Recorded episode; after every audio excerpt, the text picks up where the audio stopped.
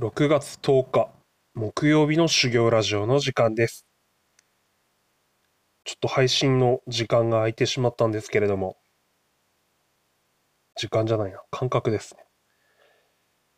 ちょっと鼻水がすごい出る感じで、鼻風邪っていうんですかね、ちょっと引いちゃった感じで、えー、早寝早起きに努めていました。風邪薬とですね。あとは、あれです。蒙古タンメンを3日連続で食べました。あれすごい汗出ますね。えー辛い。辛いっていう感覚しかないですけど。まああれいっぱい食べて。なんか、ちょっと馬鹿げてますけど、ああいう辛いものを食べるとかっていうことをします。体調悪くなるとですね。逆効果かもしれませんが、まあ私のルーティンです。まだいぶ良くなってきたので、今日はちょっと撮ってみようと思います。それではスタートです。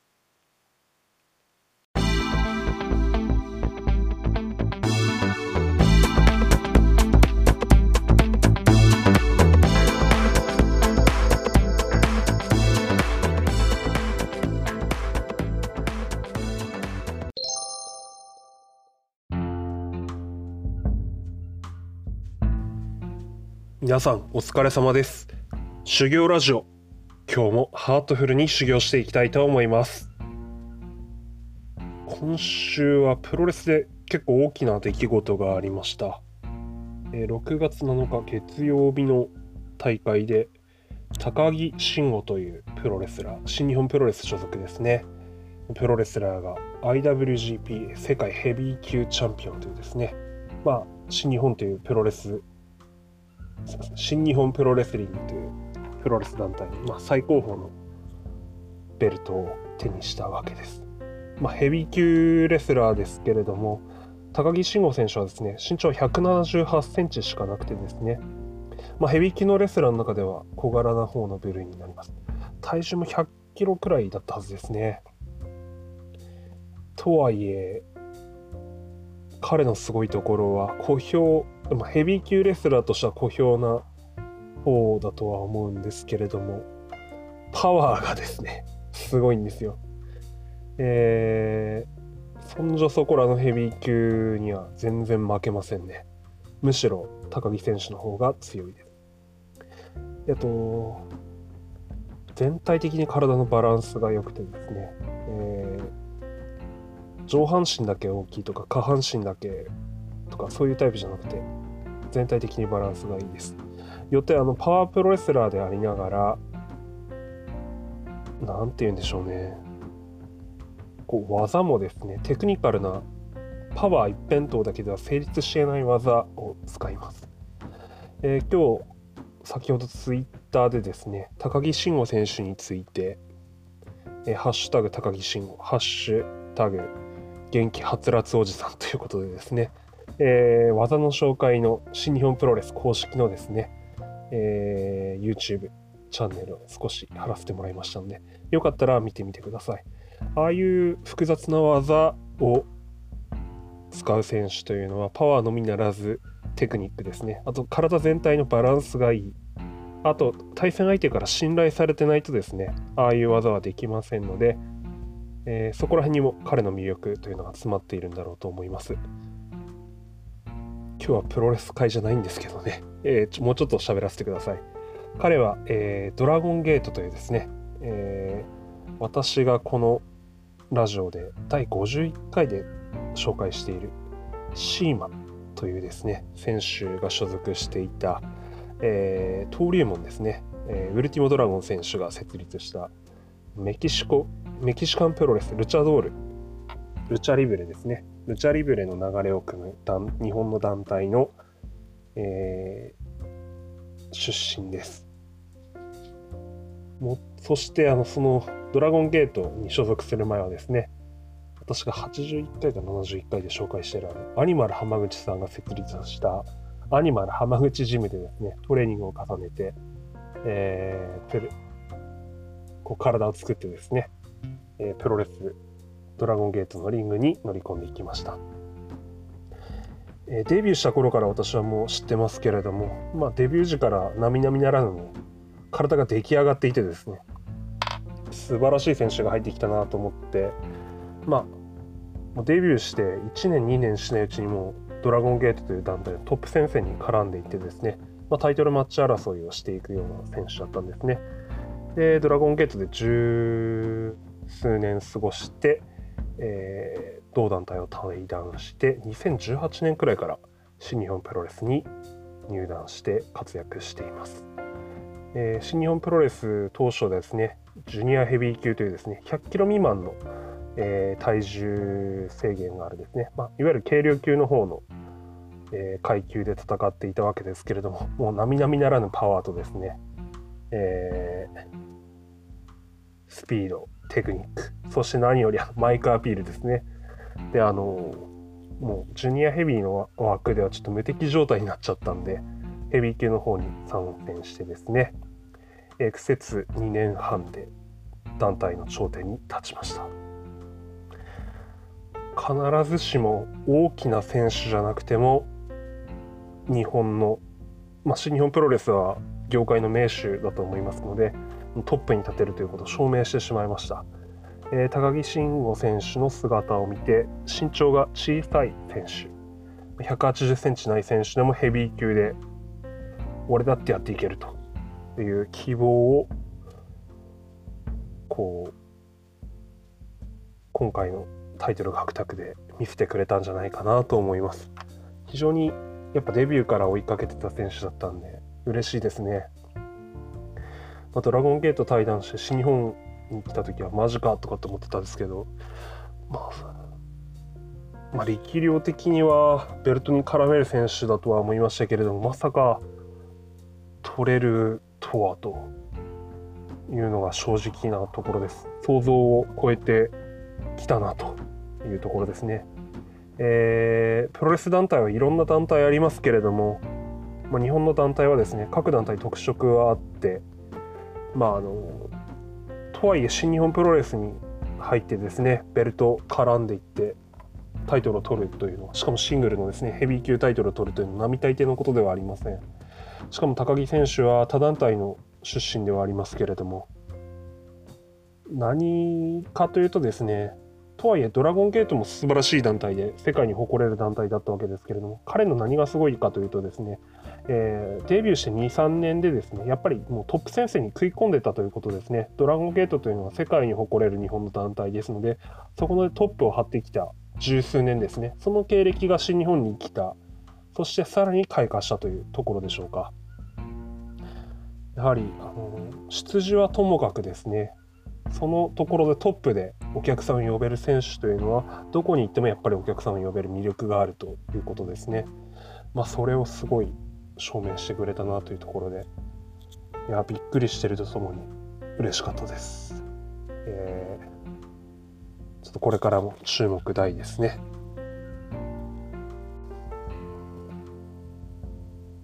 あと私も高木選手のようなこう体格を目指してトレーニングを続けていこうと思います身長はそんな変わらないんです私のちょっとでかいくらいですんで、まあ、顔は多分私のでかいと思うんですねあとは私もパワーつければいいだけなんで私も高木慎吾みたいになれるように頑張っていきたいと思います。さて話は変わりましてえー、おとといと昨日は秋田県で聖火リレーがありました。まああのオリンピックに関しては、えー、いろんな考えの方もおられると思いますけれどもちょっと私としてこう県内の世界リレー見てですねやっぱ見てる人たちも楽しそうだったなというところが新聞とかですね。ニュースで見てて思いました。やっぱり今ご時世はありますけれどもお祭りですのでね、えー、やっぱどうでしょうね、まあ、地方の田舎だからかもしれませんけれども、まあ、お年寄りの人たちがですねこう楽しそうにこういたなというのが率直な感想です。北県ではそうですね、えー、ゆかりのある人壇蜜さんとか走られてましたね。あとは柳葉敏郎さんですね。柳葉敏郎って言っても分かんない人いますかね。踊る大捜査線の室井管理官って言えば分かりますかね一世風靡セピアとかって言えばいいんですかねあのその人ですね秋田県に住んでるんですよねなんかあの野球とかおはよう野球とかの地区のですね500歳野球とか行けば柳葉敏郎いるとかって聞いたことありますけどあ500歳野球っていうのはですねあのちょっと知らない方もおられると思うんですけどえっ、ー、と9のですね野球のですね9人の、えー、年齢合計で500歳いけばいいっていうですねあの野球の大会があるんですよ。であのみんななのであの全員60歳とかですね。そんくらいの人たちがこうグラウンドでちょっと変な話死んでもいいくらいの人たちがですねやっててですね、えー、50歳とかでチームに入るとですね一番下っ端らしくてですね、えー、昔うちの会社の課長とかが俺500歳野球入ったら一番下っ端になってしまったみたいな話をしてですね、えー、バット運びやってるみたいな話をしてですね。言ってましたね。えーと、そういう野球大会が秋田ではあって全国大会も秋田であるんですよね。まあ、500歳野球よかったら覚えておいていただけるとありがたいかなと思います。あとは誰だろう桜庭和志選手も知ってました。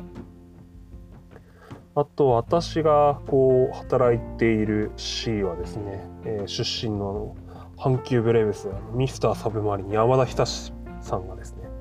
走ってましたね第一走者で、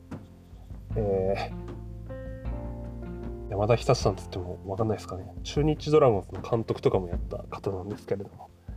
えー、アンダースローでですね一世を風靡した人です。まあまあそんなことがこの昨日おとといとありましたね。とまあ2日間の出来事。まあ今週はこんな感じですかね。えー、それでは今日はあと10分喋ったんで、これ話して、あとまた早く寝ようと思います。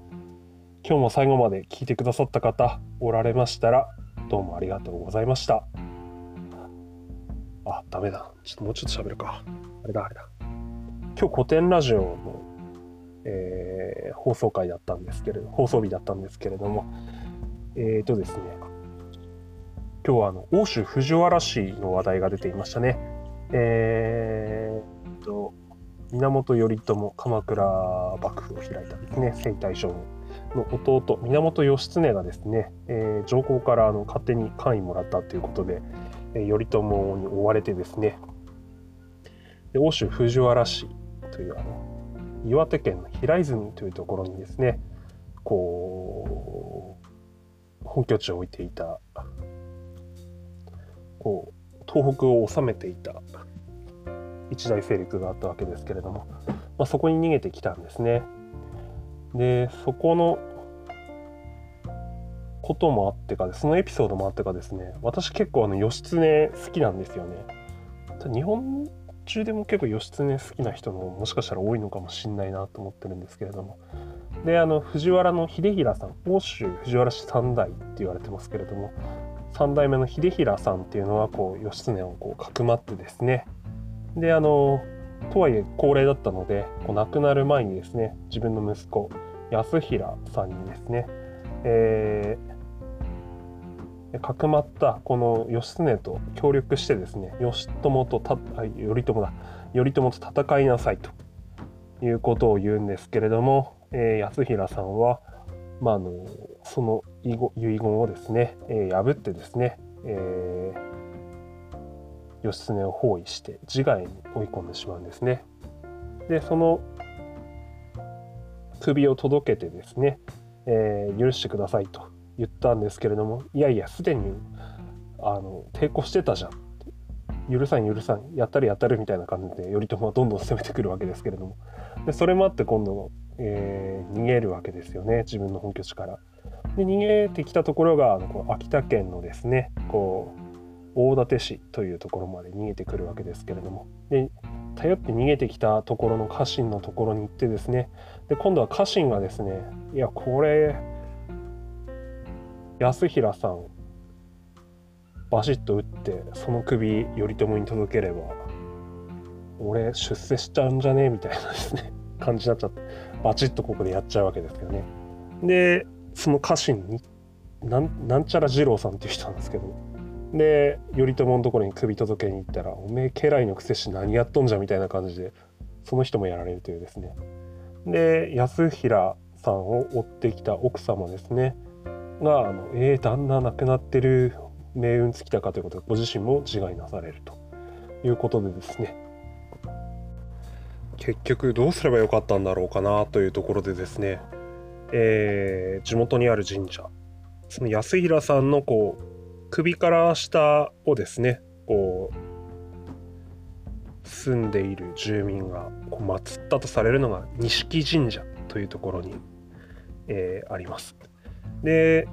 追いかけてきた奥様がこう自害なさってそのご遺体を慰めた神社というのは錦戸神社というのがあります。私、まあ、小学校くらいからこういうエピソードをこう聞くわけですけれども子供ながら思ったのはですねなんかやっぱ一回もう歯向かっちゃってこうなんですか反目しちゃって対抗しちゃっちゃったらもうこれもう徹底的にやるしかねえのかなみたいなことを思ったりとかですね。あるいは